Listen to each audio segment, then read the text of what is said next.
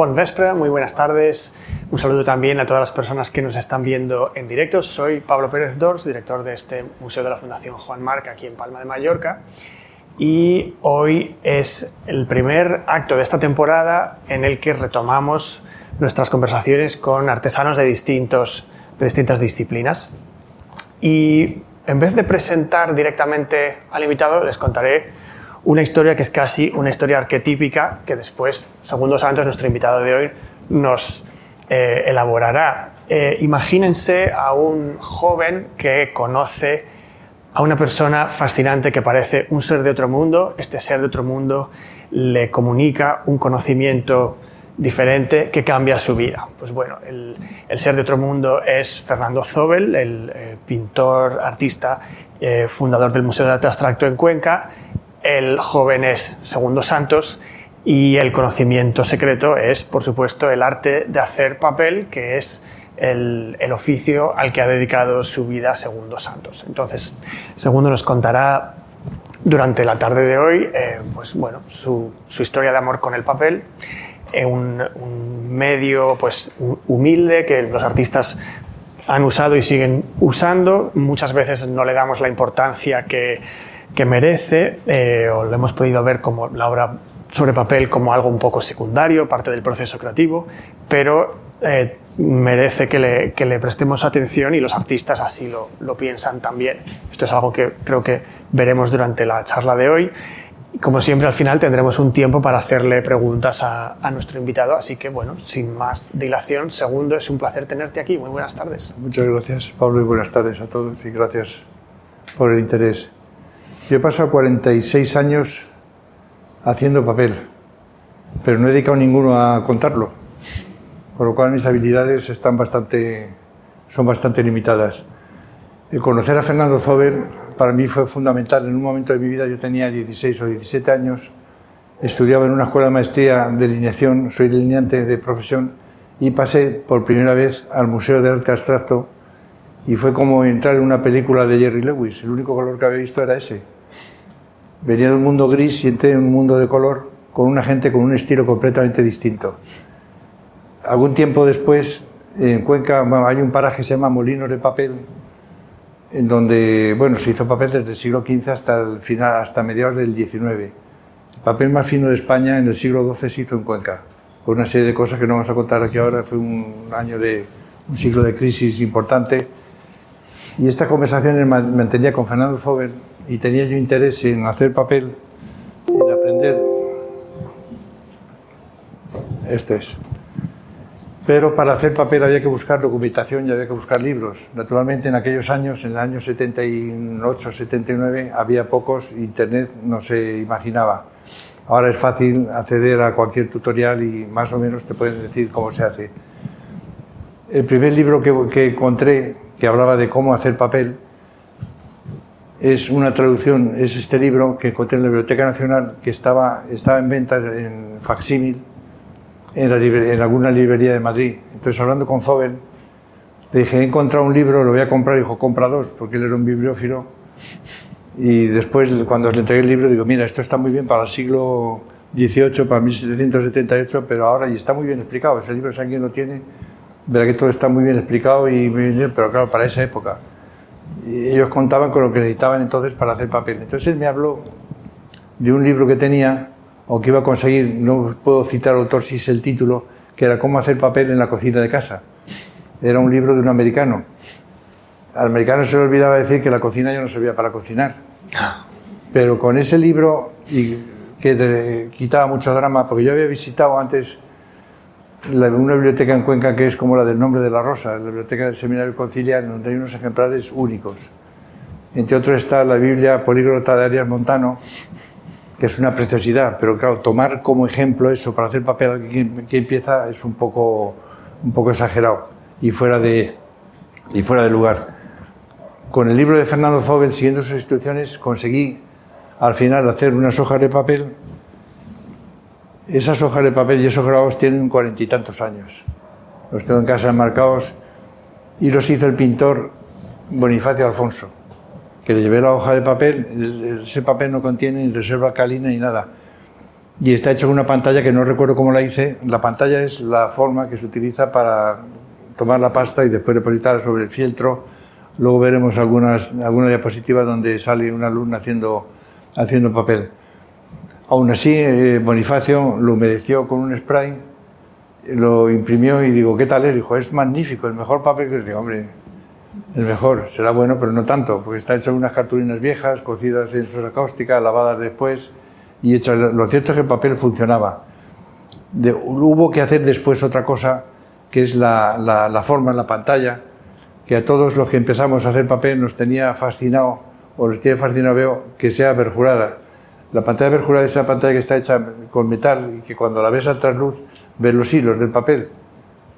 A eso se le atribuye una cualidad que realmente no tiene. Cuando se dice que es un papel de más calidad, no. Lo que ocurre es que normalmente cuando se hace papel perjurado se utiliza mejor material por lo que sea, por lo que va destinado al papel, que se cree que eso puede funcionar mejor o peor.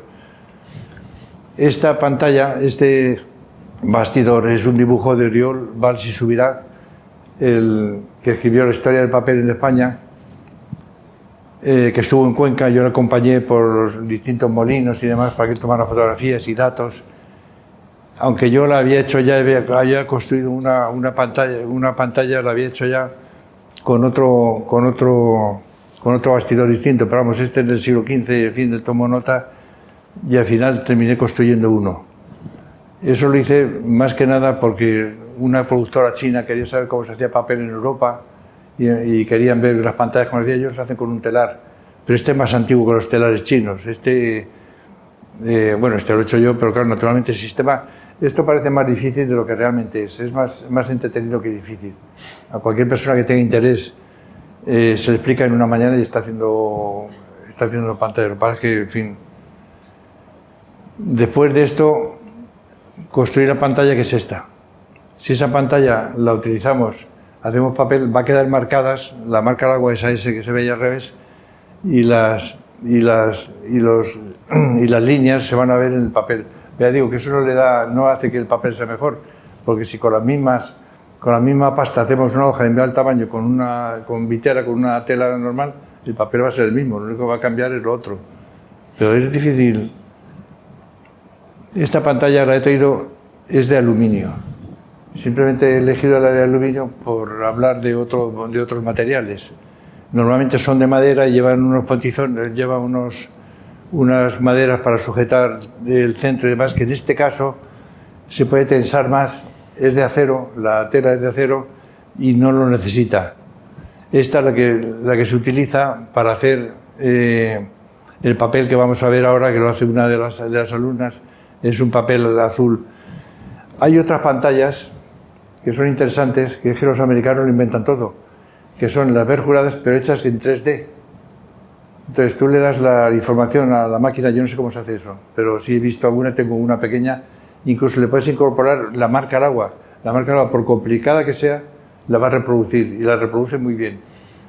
Y entonces tienes la, pantalla que, bueno, yo me imagino que será el país de los falsificadores, porque para hacer un libro antiguo con eso y tal, será hacer tres, sacas tres hojas distintas y ya tienes... Bueno, el material del papel es algodón y lino, o algodón por un lado y lino por otro, o como se quiera. Estos versos de López de Vega están dedicados al, están dedicados al papel. Eso en Occidente, en Oriente hay muchos más materiales. Aquí también está el cáñamo y está el yute, en fin, hay varios más para hacer, para hacer papel. La pita y el sisal, que es lo mismo, se pueden utilizar. Los, los chinos incorporan varios, varios, varias mezclas, varios materiales que cuando alguien le dice eh, que quiere hacer papel como chile, dice, hágalo usted. Hágalo usted que, vamos, está usted invitado a lo que quiera. Solamente contaré por encima lo que yo he visto. Tiene unos árboles que son una especie de moreras donde las ramas que tienen siete años son las que cortan. Estas ramas se cortan, se le saca la corteza y a la corteza tiene una subcorteza que hay que sacar también. La blanca es la que se quedan, que la cuecen. El papel de, el, el papel de, vamos, la paja de arroz es una paja que es de un arroz, pero no es de un arroz normal, es otro, que ellos saben cuál es y me imagino lo dirán. Al lado de las fábricas tienen unas montañas, unos montes que están todos cubiertos de piedra. Que es un trabajo chino, o sea, que es un trabajo terrible. para extender las, las, las fajas de, de, este y que no crezca la hierba. Eso está ahí durante tres años. Durante tres años van subiendo papel, eh, paja nueva, la van removiendo, la otra y van bajándose la que va cumpliendo tres años, que le cae la lluvia, le cae el sol, le cae todo, pero no se pudre. Eso es lo que van a utilizar. Entonces, con eso y alguna cosa más hacen el papel, como para ponerte a, a invitar a los chinos. Esta, es esta pasta es azul porque entonces estaba haciendo la luna, estaba haciendo el, ese papel que le interesaba por alguna razón. Aquí está sacando la hoja de la, de la, de la tina y allí la está poniendo. No sé si alguien ha visto hacer papel, la, operación aparentemente es sencilla, pero bueno, tiene su truco. Está utilizando una mesa redonda porque la mesa redonda permite sacar mejor y que se deforme menos la, la hoja.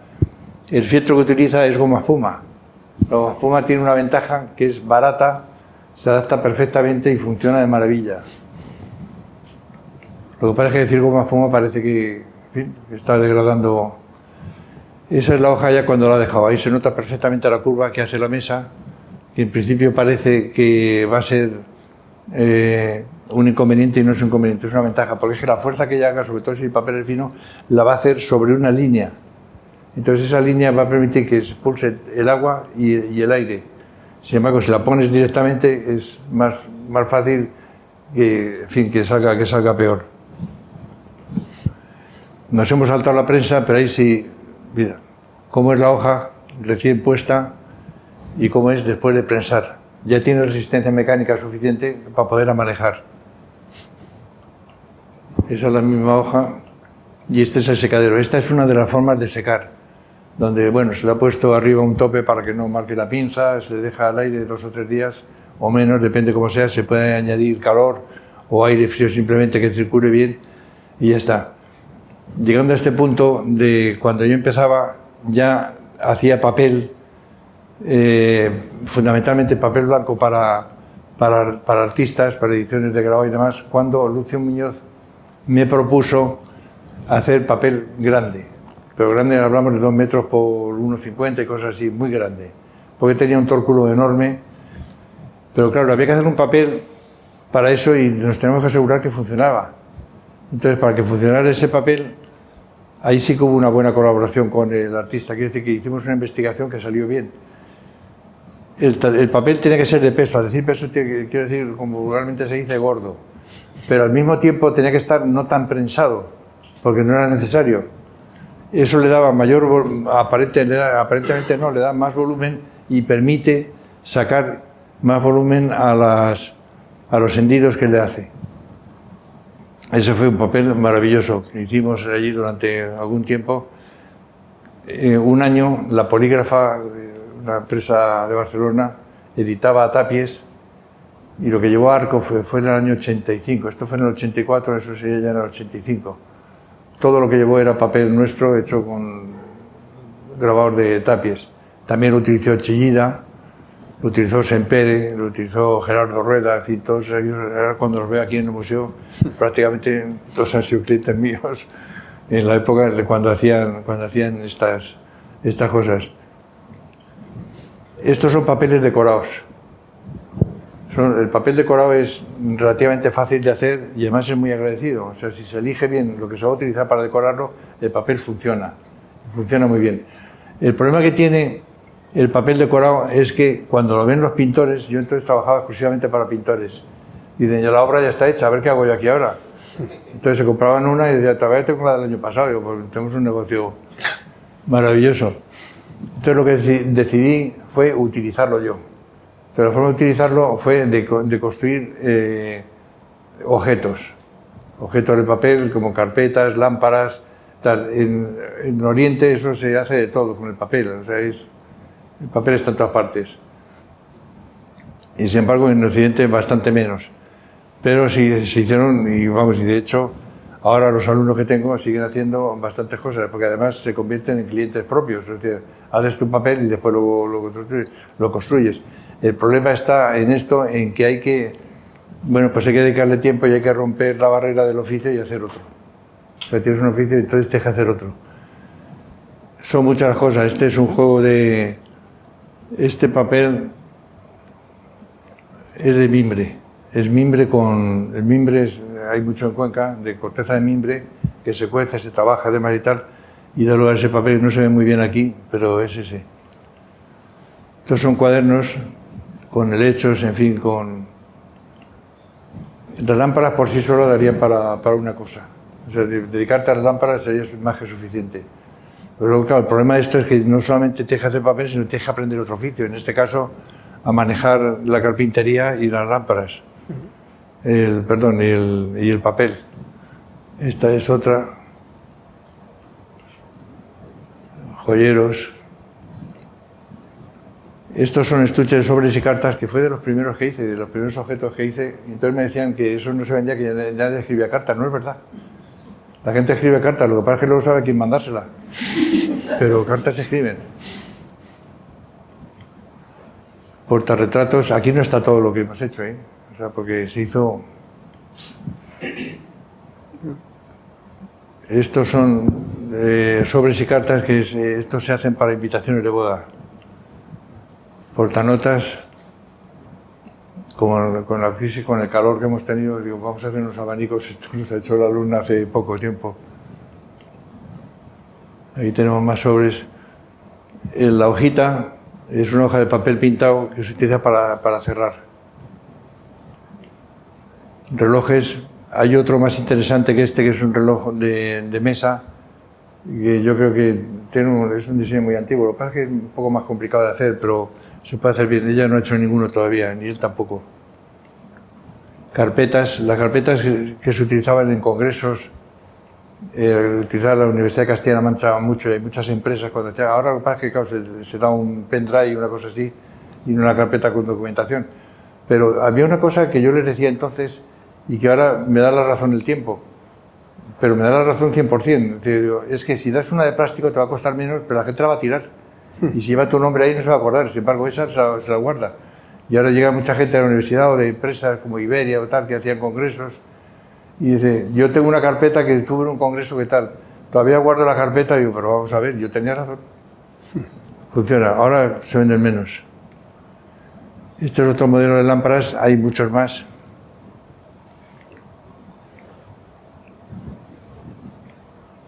Este es otro de los juegos.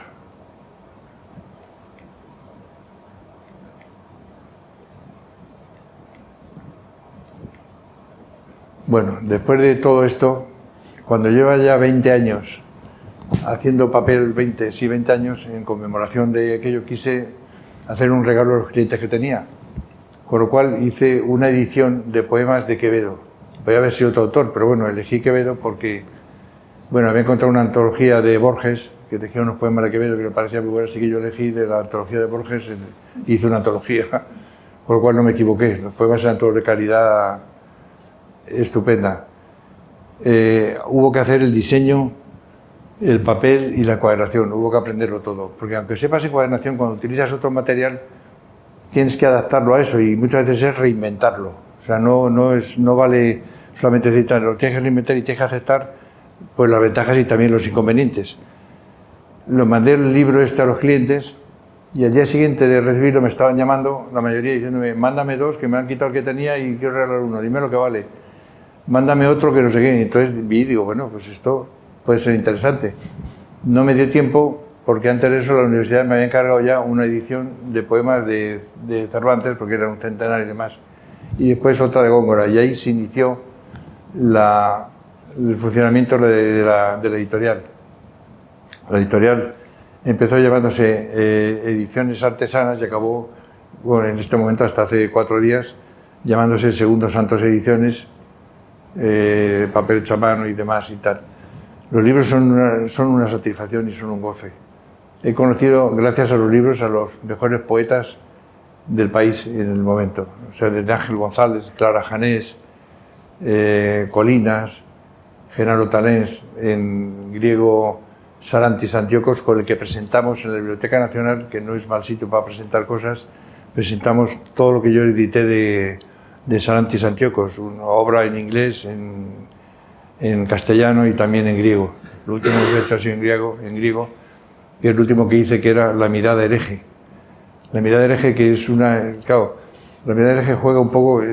cuando ves la etimología, lo que significa hereje, en la etimología cristiana o latina, mejor dicho, significa que comete herejía. Que comete herejía para los cristianos va a la hoguera. Sin embargo, en griego, el hereje, herético, significa el que, el que elige libremente. Y me pareció un buen título para una, para una colección. Lo que pasa es que ya no, por diversas razones, no la podido continuar, pero era una colección verdaderamente interesante para finalizar mi, eh, mi paso por, por la editorial. Luis García Montero, este libro que se llama Almudena, se hizo antes de, por el prólogo de ella, antes de morir, claro, ella naturalmente, y es un libro al que yo le tengo especial cariño por, bueno, pues por los poemas y por Luis García Montero. En los libros tengo siempre autores clásicos y contemporáneos. Eh, los contemporáneos ya he citado algunos y los clásicos, pues Garcilaso de la Vega, Cervantes, el Cantar los Cantares, las coplas de Jorge Manrique, en fin, hay un, bueno, pues hay bastante, ya digo que son más de 100 títulos los que he terminado editando. Este de una amiga artista, Concha Ross, con poemas de otra. Este es el Santis Antíocos del que hablaba antes, quien, vamos, hicieron 8 o 10 cosas, se han, se han editado de él. Este libro de, de unos amigos, Santiago Meo Valverde es el autor de los poemas, Miguel Ángel Moset hizo los dibujos y de vez en hizo una música. Este libro se vende con un CD donde hay una música. Lo que pasa es que iba a ser pequeño, pero a Santiago Meo como a Miguel Ángel Moset, no se le puede dar nada, pues dice que hacen uno y hacen doce de lo que le des y todo lo completan y todo tal y luego hay dificultades para reproducir. Pero bueno, es una gente que son auténticos agitadores. Bueno, Miguel Ángel ya ha fallecido agitadores culturales, la gente con la que se está muy a gusto trabajando. Esto es el cantar de los cantares. Todos los libros. Aquí he traído uno, pues si alguien lo quiere ver después, cómo son los libros de papel hecho a mano, como decía, he traído uno para que se pueda ver. En las coplas del Jorge Manrique tiene una tipografía, esa tipografía se ve ahí, me hizo, eh, he hecho, ha hecho varias, también para Santa Teresa y, y Fray Luis de León, un profesor mm, de semítica de Plasencia, que es especialista en, tipografías, en, digitalizarlas. Entonces, esta está tomada de una, de una edición de Lisboa del 1500 y pico. La ha transformado y me la pasó. Este, este dibujo es de, pertenece a este libro, este se puede ver aquí ahora. Este es de Santa Teresa, Claro, estos libros lo que tienen es que hay que verlos en directo y hay que tocarlos y hay que olerlos en cierto modo, porque es que, claro, cuando yo me puse a vender estos libros ocurría que en el mercado no existían, entonces no había competencia. Pero ahí donde tienes eh, la virtud tienes la debilidad, que si no se conocen tampoco se compran, porque no saben lo que están comprando. Entonces el éxito viene siempre de enseñarle al librero a la librera y ver que a ella le gusten. Si a ella le gustan, funciona y además se venden literalmente lo que digo de dos en dos. Costaban 90 euros cada uno de venta al público, ciento y alguno tal, y se vendían de dos en dos. Porque siempre compraban uno para hacer un regalo y otro que se quedaban ellos.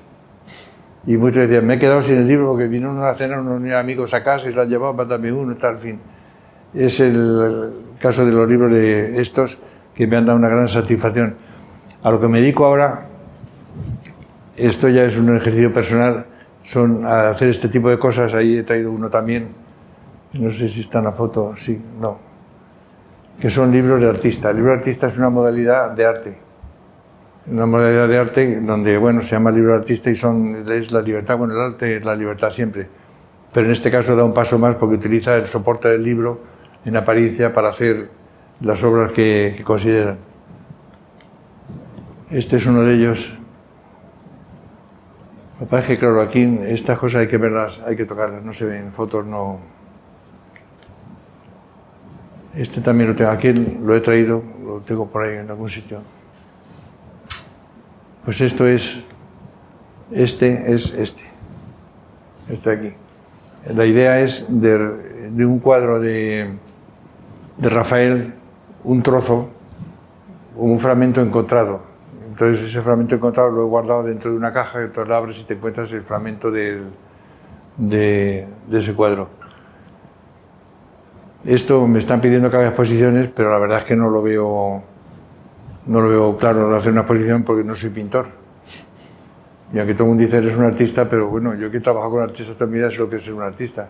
Y sé que un poema hasta que le vemos la luz y decimos este es un poema redondo, le han quitado una coma, le han puesto una tilde, le han quitado no sé qué, le han añadido una palabra, se tarda lo que no está escrito. Bueno, lo que está escrito por ellos, los, por los autores. Pues esto es lo que ha sido mi vida, no sé si, si me dejo algo de lo que te he contado probablemente. Segundo, bueno, puedo empezar a hacer preguntas yo porque tengo unas cuantas, pero seguro que el público también tendrá, tendrá cosas que, que comentar y preguntarte.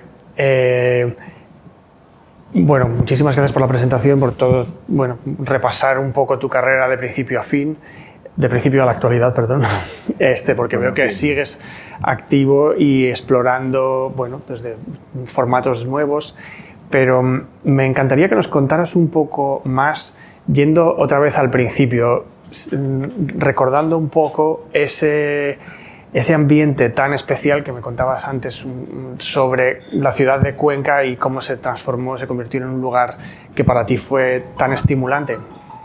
Sí, es que Cuenca en aquella época, hablamos del año 79, hacía poco que se había inaugurado el Museo de Arte Abstracto y el ambiente que había era magnífico.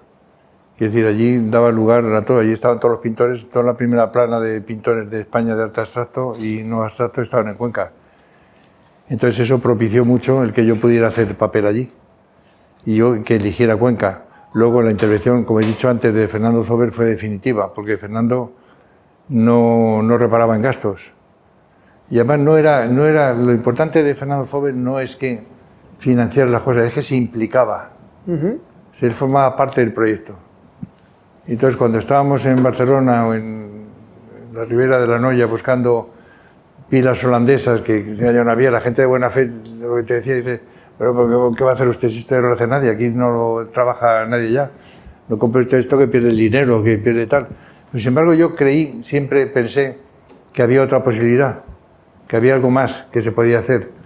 Y efectivamente así ha funcionado. Ha tirado entre 47 años, no digamos que ha sido 47 años de, de felicidad porque no ha existido eso, pero sí que ha sido de satisfacciones.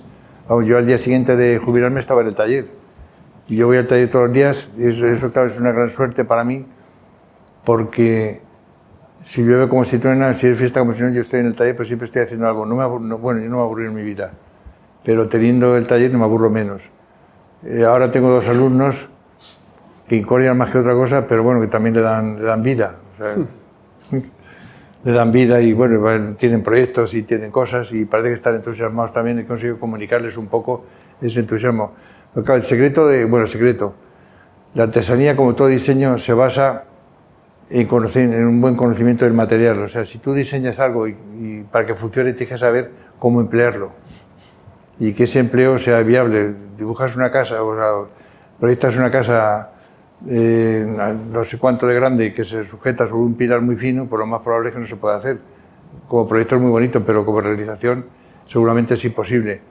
Entonces yo lo que he aportado, he intentado aportar, es el diseño y el, desarrollo. Y todas las cosas que yo he hecho han funcionado.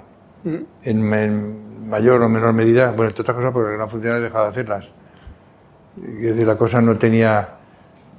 Y de eso estoy pensando si recuerdo alguna que no... Y la verdad es que no, ha habido con más o menos éxito comercial, pero funcionar han funcionado todas. Y lo de los libros es lo, lo más lo que más orgulloso me, me, siento y lo que más me gusta.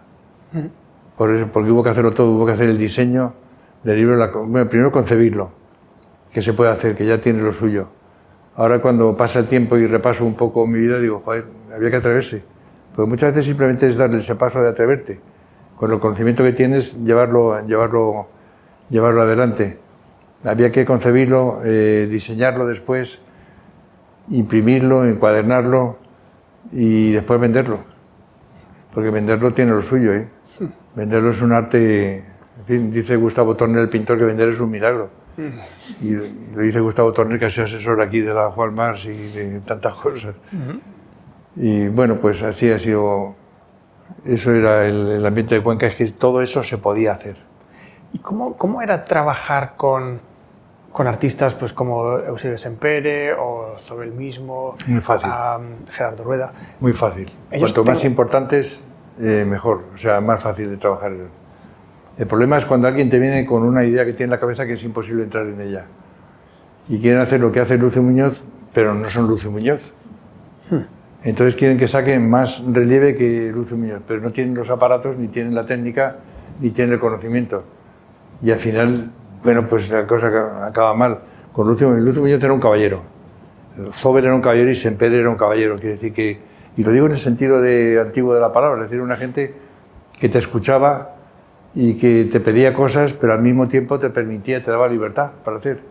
Y desde luego me pasó también con, con Chillida, que lo- no le traté tanto, con Tapies bastante, y todo se hizo, sí, fluía mucho. El problema es cuando das ya con la segunda fila, y no siempre, ¿eh? no siempre es así, pero muchas veces, claro, tienes que entrar en sus ideas y es imposible entrar, porque además no son capaces de comunicártelas.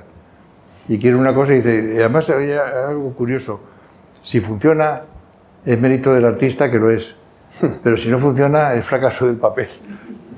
Pero indefectiblemente, o sea, siempre es así. Yo había un momento que decía, mira, yo llévate la hoja la prueba si te vale bien y si no, si no viene me lo dices y ya está. Es que tiene que ser más gorda, por eso si te va a dar igual, porque además no tienes la presión suficiente o no tienes no sé qué, y no se lo creen. No se lo creen. O le tienes que dedicar un día a humedecerla y otro día a que medio se seque, como he visto que hacen otros, para conseguir un mayor relieve, en fin, ahí, y no pensarla tanto, porque a veces se piensa que es pensarla mucho. Bueno, con un vasco tuvimos una y le dije, mira, déjalo ya, no quiero decir que eres porque es conocido. Déjalo ya porque es que me, me estás quitando la vida. Si no vale, si es que no vale el diseño. Si es que lo que quiere reproducir no se puede. Sí se puede. eh, bueno, luego lo he visto reproducir y digo, bueno, no es lo que me pedías a mí. Esto tiene menos de la mitad de lo que a mí me pedías. Bueno, sí, y tal, no sé qué. Bueno, eso te puede llevar un mes o dos meses dedicarte a ese señor o a quien sea. O sea que digamos que los artistas de primera categoría con los que has, con los que has trabajado, que han trabajado con tu papel, eh, han sido personas que han visto una cualidad en el producto y han sabido, realzarla, sacarla, más que alguien que te encarga algo muy concreto, ¿no? han sabido aprovecharla. El- y es que, claro, es lo que hablábamos antes también, cuando las cosas se ven hechas, parece que ha sido un fluir sencillo, pero encierra una complejidad anterior que es la que tenemos que conocer. Si no conocemos eso, no, no llegamos a lo otro. O sea, tú la ves hechas, van saliendo y, bueno, pues está muy bien, está muy tal, pero previamente había una preparación. Y esa preparación lleva más tiempo muchas veces que la, que, que- que el- el estam- el esta- la estampación de la, de la pieza. Pero yo qué sé, si es que desde, bueno, con los libros he tenido algunas cosas que me dicen cómo tiene que ser el libro y que lo firme yo. Digo, bueno, si me dices los- las ilustraciones que lleva, los poemas que lleva, las hojas que lleva, el tamaño, las que metes y las que quitas, pues fírmalo tú. No, no, es que tú quieres que sea mío, pero lo quieres hacer tú, eso es imposible. Eso ha pasado va- varias veces, sí. Lo que pasa es que ya me ha pillado en un momento en que ya no, no había discusión.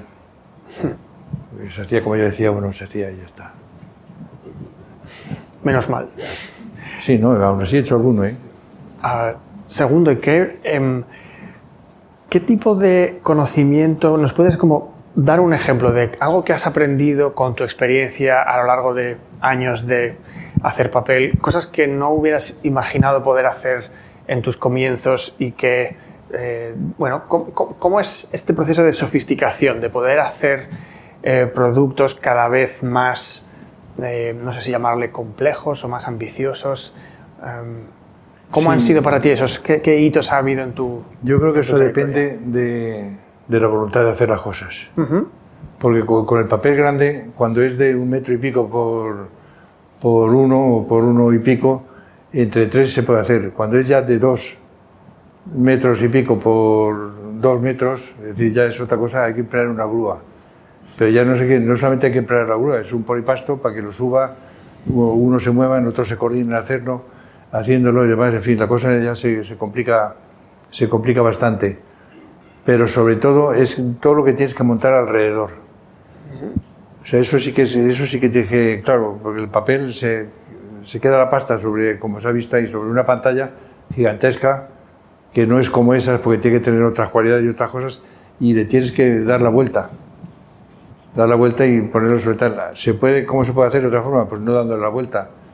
Como vais dedicado lo que va a dedicar, ese papel no se va a doblar, hay que hacer un soporte donde se encaja y así se mete en la prensa. En fin, eso dicho así, a grosso modo, habría que verlo en directo. Lo que pasa en aquella época no tengo fotografías porque, claro, no había los móviles. Cuando se hizo esto, ahora hubiera sido más, hubiera sido más fácil. Eso es la decisión de hacer las cosas. Eso sí que me sorprendió. Pensaba que yo era más joven y tenía más ganas de hacer cosas. Y entonces te ponías y las terminabas, las terminabas haciendo. Y luego encontrar gente que colabore contigo. Eso es fundamental. Alguien que te haga caso lo que está diciendo, que no opine, porque si no estamos perdidos. si tienes una idea, tienes que desarrollarla. Y si después va mal, otra. Pero opinar, mientras estamos pegando tiros en la guerra, no se, no se opina nada, se pegan tiros. Cuéntanos más sobre esto. ¿Cómo ha sido tu, tu trabajo, pues como, digamos, al frente del, del, taller, pues como mentor de aprendices o de... No, en este caso eran ayudantes, gente que contrataba. Pero hay una cosa terrible y cuando voy a decir, como le voy a decir otra vez, y si tiramos de aquí, y si tal, digo, como alguien produce la palabra y si se va. Vamos a hacer lo que hemos dicho. Y lo vamos a hacer en el principio, creyendo lo que estamos haciendo. Porque no se ha hecho nunca y no sabemos cómo, se, cómo va a responder. Pero si sale mal ya sabemos por dónde no. Volvemos con la siguiente. Y así, así es como se hizo. ¿eh? Y ya te digo que el papel grande, ya tan grande, ya la cosa era, se complicaba mucho parte no era, no era rentable económicamente. Un papel muy grande, me imagino que lo haces por encargo para alguien que ya sabe qué va a hacer por con encargo siempre, siempre por encargo. Siempre por encargo y bueno, luego se hizo otro que no se prensaba.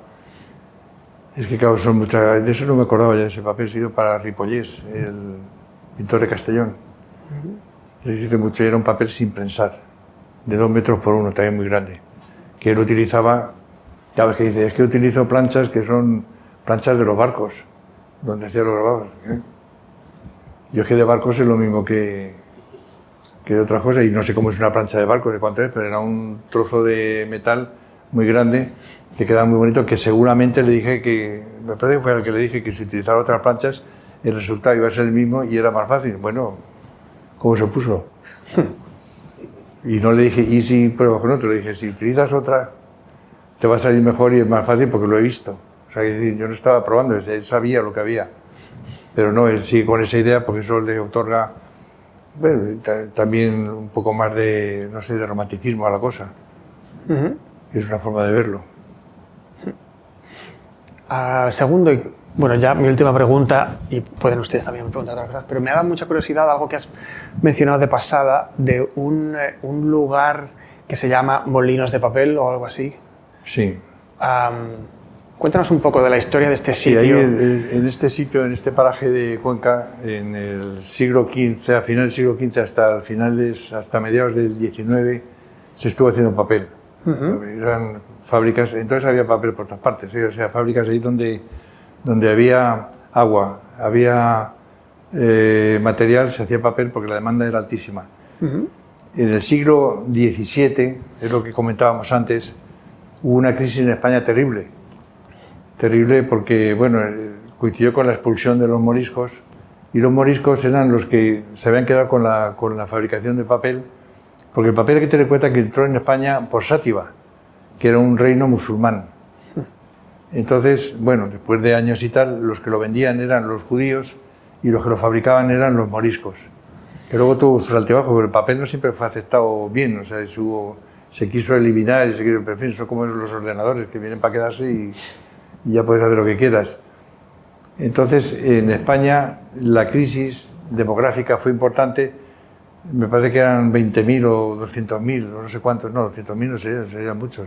No sé que hay cifras que no están tampoco los estudiosos totalmente de acuerdo, pero. Esa la la no la recuerdo yo bien, pero bueno, todos eran, se dedicaban a lo que fuera, pero muchos de ellos al papel y eran los expertos en papel. Sin embargo, España no había evolucionado en, en, la fabricación, curiosamente siendo el sitio donde más tal. Eso fue consecuencia de la expulsión de los judíos. Como consecuencia de expulsión de los otros, claro, se quedaron los cristianos haciendo papel Y no quiero decir que dejaron a más tonto al timón, pero, pero parece ser que sí. Digamos que Porque- quedaron consumidores de papel, pero no tanto productores de papel que Nada, satisfagan y además no avanzó nada la producción, ni siquiera el. Pues ya la, la marca al agua ya se utilizaba en Génova, se utilizaba en Holanda, se utilizaba en Fabriano en Italia, en varios sitios. Y en España no. Los genoveses tenían prohibido salir del país. Mm, secreto. Si eran fabricantes tal, pero llegaron a Cuenca. Y en Cuenca montaron molinos. Eh, O'Tonnell montó un molino, después vino Picone y esos empezaron a hacer el primer papel fino que se hacía en España. Entonces nos hacía, hay que tener en cuenta una cosa, que España suministraba papel a todo el mundo y todo el mundo quiere decir al imperio. Y España no era lo que soy. Era como Estados Unidos, o sea, por todos sitios tenía una guerra y por todas las partes tenía que llevar papel y demás, y no había. Entonces nos dedicamos pues, a hacer ricos a genoveses, a holandeses y, y a todos estos. La Biblia de Arias Montano se imprimió en Amberes y es una obra excepcional. Si hay la oportunidad de ver algún ejemplar, son 12 ejemplares que son una preciosidad por donde se miden. Es la Biblia, la Biblia políglota, la Biblia regia. Antes había hecho la Complutense, la que hizo Cisneros en Alcalá, y no se sabe por qué fueron allí, porque hundieron a los impresores españoles y a los fabricantes de papel. Que esa es una de las causas también, una obra de esa envergadura que tardó 8 o 10 años en hacerse, tenía una influencia económica tremenda en el entorno. Y estos de Cuenca, de los molinos de papel, fueron los primeros, de ahí venían las conversaciones con Fernando, porque había gente que, algún libro que tenía yo de alguna historiadora de Cuenca que lo refería y demás, y ahí vino lo de, empezó lo del papel. Entonces, estos empezaron a fabricar papel y suministraban a, bueno, pues a todo el país. Pero antes el papel, fíjate, esto lo cuento como anécdota, cuando iban los, los moros, y los moros lo digo los magrebís, no en sentido peyorativo ni muchísimo menos, como bien se podrá comprender, a vender a Toledo, Alfonso X el Sabio ya lo compraba, porque decía que, y le llamaba, como le puse yo al, al editorial, le llamaba el pergamino de trapo, que era una forma de introducirse, era una forma de introducirse en el, en el mercado, porque pergamino no había, no había, era mucho más caro, era complicado de obtener y bueno, pues, pero en fin, para, para, concretar, para contentar a todos, lo que hizo fue eh, decir que para los documentos importantes se siguiera utilizando el pergamino, pero para los otros el, el pergamino de trapo. En fin, era una forma de camuflar y tal, pero esto se instaló. Unos años después, San Pedro Celestino en Roma lo prohibió directamente. Lo prohibió porque decía que uno, algo, algo que hacían los infieles no podía ser que lo tuvieran los cristianos, un acta de bodas o un certificado de bautismo tal, hecho por un infiel. En realidad era una artimaña para, para, para proteger a los, a los ganaderos, a los que hacían los pergaminos y tal. Lo que pasa es que en esa época llegó un tal Gutenberg, que a todos nos suena de algo, en una mañana imprimió 20 Biblias y se acabó la discusión, ya no se discutió más. Esto es real, ¿eh? Es decir, no son... Pero es que también, fíjate, cuando entró por, de China por Samarcanda, los árabes también, también estaban en contra del papel. Contra el papel hasta todo el mundo. Pero como era una... Claro, ¿cuándo se instala el papel? Dice, cuando, cuando era... eh, tal, se instala cuando es necesario. Cuando la sociedad se burocratiza, cuando las relaciones se van haciendo no de persona a persona, sino por escrito, hace falta papel. Y entonces es, cuando se instala. Cuando se instala de verdad hasta hoy. Por cierto, hay una cosa que le digo siempre a, cuando voy a algún instituto, eh, y eh, ustedes me podrán contestar. Yo tengo la solución, ¿eh? Digo, digo, ¿conocéis algún sitio donde no haya papel? No vale el, es- el espacio exterior ni el fondo abisal de los océanos, que no sabemos qué hay. ¿Alguien conoce algún sitio donde no haya papel? Ahora yo sé uno, me lo dijo una chica del instituto que me hundió en la miseria. Dice, yo lo sé, digo, ¿dónde? Dice, en los servicios del instituto. Pero además todo el mundo coincidía que no ha habido nunca, o sea, no es que le han quitado, no ha habido nunca y no hay previsión de que haya jamás en los servicios. Pues excepto los servicios de los institutos. No hay, hay, en todos sitios hay papel. Nuestra cultura, nuestra civilización ha estado muy, muy pegada al papel, claro. Sí, lo ha creado un montón de, de metáforas. El papel que alguna, alguna ya, claro, ya no se utiliza, pero era el catálogo del horror. Cuando alguien te dice, te voy a empapelar, joder. que lo menos te imaginas es en papel pintado, te imaginas pues todas las multas del mundo, el catálogo del horror que te viene ahí. Ahora el, ordenador no te detecta lo que sea, pues ya te puedes morir también. No sale en ordenador, por eso. Bueno, el papel veo que tiene una dimensión casi simbólica también y, y me parece interesante que haya sido un medio preferido por muchos de nuestros artistas españoles de la segunda mitad del siglo XX, los artistas que están en la colección de este museo, en la colección del Museo de Arte Abstracto Español en Cuenca. Creo que el papel también ha sido un democratizador del arte, porque un, gran cuadro de Tapies o de Sempere o de cualquiera de ellos es algo que poca gente podía permitirse, pero quizás una edición de grabados con unos cuantos, una tirada pues, de unos cuantos cientos de grabados, permite que, que alguien de medios limitados, pero que le, que le guste el arte, pueda tener pues, una pequeña, un pequeño museo de papel en su casa. Sí, lo que pasa es que a ese respecto, y hasta donde yo soy capaz de comprender, eso era antes. Ahora, como el arte se ha convertido en billete de banco, pues entonces se compra aquello que se va a revalorizar. Y por alguna razón se piensa que el papel no. Entonces antes uno compraba un grabado porque le gustaba y, no, efectivamente no se puede comprar un original de una tirada de 25 o de 20, pues está muy bien. O sea, decir, no es... Sin embargo, ahora los que tienen dinero compran lo otro y lo otro no se compra. O, no, o se compra menos. Por lo que me dicen, yo llevo ya algún tiempo que no estoy en el mercado y no sé cómo va, pero lo cierto es que ediciones como se hacían no se hacen. No se hacen ya. Ahora, lo que no quiere decir que esto dé la vuelta en cualquier momento, porque puede darlo, pero claro, se compra un cuadro para que un óleo que vale, yo sé, lo que valga 300.000 euros, porque al mes que viene, cuando se te va a, lo vas a vender 400.000, pues es que estamos desvirtuando también un poco el, el sentido del arte, que es el disfrute. Antes hablábamos de ir a los museos. A mí los sitios que más me gustan son los museos, las bibliotecas, las catedrales y los bares. Nunca por ese orden, depende cómo sea cada uno de ellos. Pero un museo es un sitio y el papel, el papel es algo mágico, hay un mundo mágico cuando se hace, cuando se utiliza y cuando se ve terminado. Es que hay algo más mágico, una hoja de papel en blanco es, un, es una invitación a la creatividad como pocas cosas, hmm. como un lienzo también. pero en el caso al que hablamos del papel. Y el papel que tiene menos, mm, digamos, menos esta, esta cualidad que puede intimidarle a uno, como es algo más, más humilde, que si sale mal se rompe y se tira, eh, invita más todavía ¿no? a, a, pintarrajearlo, soltar lo que uno lleva en la, en la imaginación en, una hoja de papel. Es más, más inmediato, está muy cerca de la mano, digamos. No hay que mm, usar, pues no sé, un óleo que luego uno tiene que limpiarlo y, mezclarlo, hacer otras cosas. la inmediatez de una hoja de papel con un lápiz es algo que lo sigue haciendo atractivo a los artistas hoy en día, supongo. Sí, además, hombre, los dibujos que hay de Miguel Ángel o de Rafael o tal, son en papel, son una maravilla. Aparte se cumple aquello que decía Picasso, el tiempo también pinta, y aunque estén un poco deteriorados por el ácido, por, el, por la humedad o tal, no sé qué tienen que han ganado. Yo tengo algunas reproducciones en casa, reproducciones sin más de, de Miguel Ángel y eso es una preciosidad.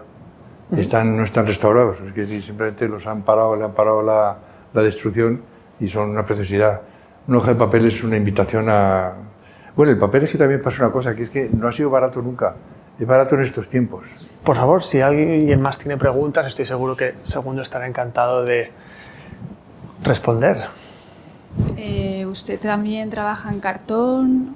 O también me gustaría saber si es posible saber la diferencia entre papel y cartón. Bueno, en, principio a la hora de hacerlo, el cartón siempre, vamos, prácticamente siempre es reciclado. Y el papel, el papel, hablamos del papel de calidad, es de primera, de primera, de primera vez cuando se hace. De los, de los cartones, de los papeles viejos, se hace cartón. O sea, y, de los papeles viejos, lo que se va encontrando, se recicla. Hay que decir una cosa respecto al papel, cómo nace. Y nace, bueno, curiosamente, nace de la basura esos desperdicios de lino, de algodón, de tal, que van a ir a la basura y tal, alguien lo recoge, lo somete a un proceso sencillo, relativamente sencillo, saca un producto nuevo que es el papel, que una vez utilizado se puede volver a utilizar. Hmm. Esto no se puede hacer así para siempre, pero muchas veces sí. Depende de lo que se ha utilizado, en lo que se ha puesto, lo ha puesto no. Eh, pero el cartón es el, ahí venía en, al principio el arte del cartoneo, es el, papel utilizado antes, o sea, el reciclado por excelencia. Eso es el cartón. Luego cartones hay muchos, ¿eh? Como todo, hay de muchas clases y en fin. Hola, eh, soy diseñador gráfico y me gustaría saber un poco, cuando alguien te encarga a ti un papel, tú tienes que saber qué tipo de tinta va a ir impresa en ese papel, o sea, todas las características de esa tinta, como la porosidad del papel, si va a incidir, si es tinta china, si se abre o no se abre, y todo lo digital que ha ido viniendo ahora, cómo afecta a un papel tan artístico como el que tú haces. La clave del papel está, eh, técnicamente lo peor que le puede ocurrir es que contenga ácido. Entonces todos los papeles que hacemos eh, llevan carbonato cálcico eh, que asegura un pH neutro, neutro o ligeramente alcalino. Entonces ahí se puede imprimir prácticamente lo que sea. Otra cosa es después la tela que va a utilizar, porque hay gente que utiliza plumilla pero la plumilla también tiene muchas, tiene muchas características, o sea, no es solamente eh, una, sino varias. Entonces, yo, como yo lo hacía, si alguien me pide papel, le mando lo que yo soy capaz de hacer y él verá si, si le sirve o no le sirve, porque si no es una locura. ¿eh? Es que aparte no se puede, no tengo tanta ciencia, no he tenido nunca tanto conocimiento, ni tiene nadie. Ahora bien, ocurre es que, bueno, si es para utilizan en chorro de tinta en una impresora, pues sabemos que el papel tiene que estar más satinado y tiene que estar más, más, eh, eh, más estirado, que no tenga eh, rugosidad y tal. Aún así tiene sus dificultades. ¿eh? O sea, no es meter una pila de hojas de papel y dejar que vaya tirando en la impresora. Tienes que meterlas de uno en uno y muchas de ellas salen torcidas. Esas hay que tirarlas. pero vamos, eso es en el papel y en el grabado y en otras partes.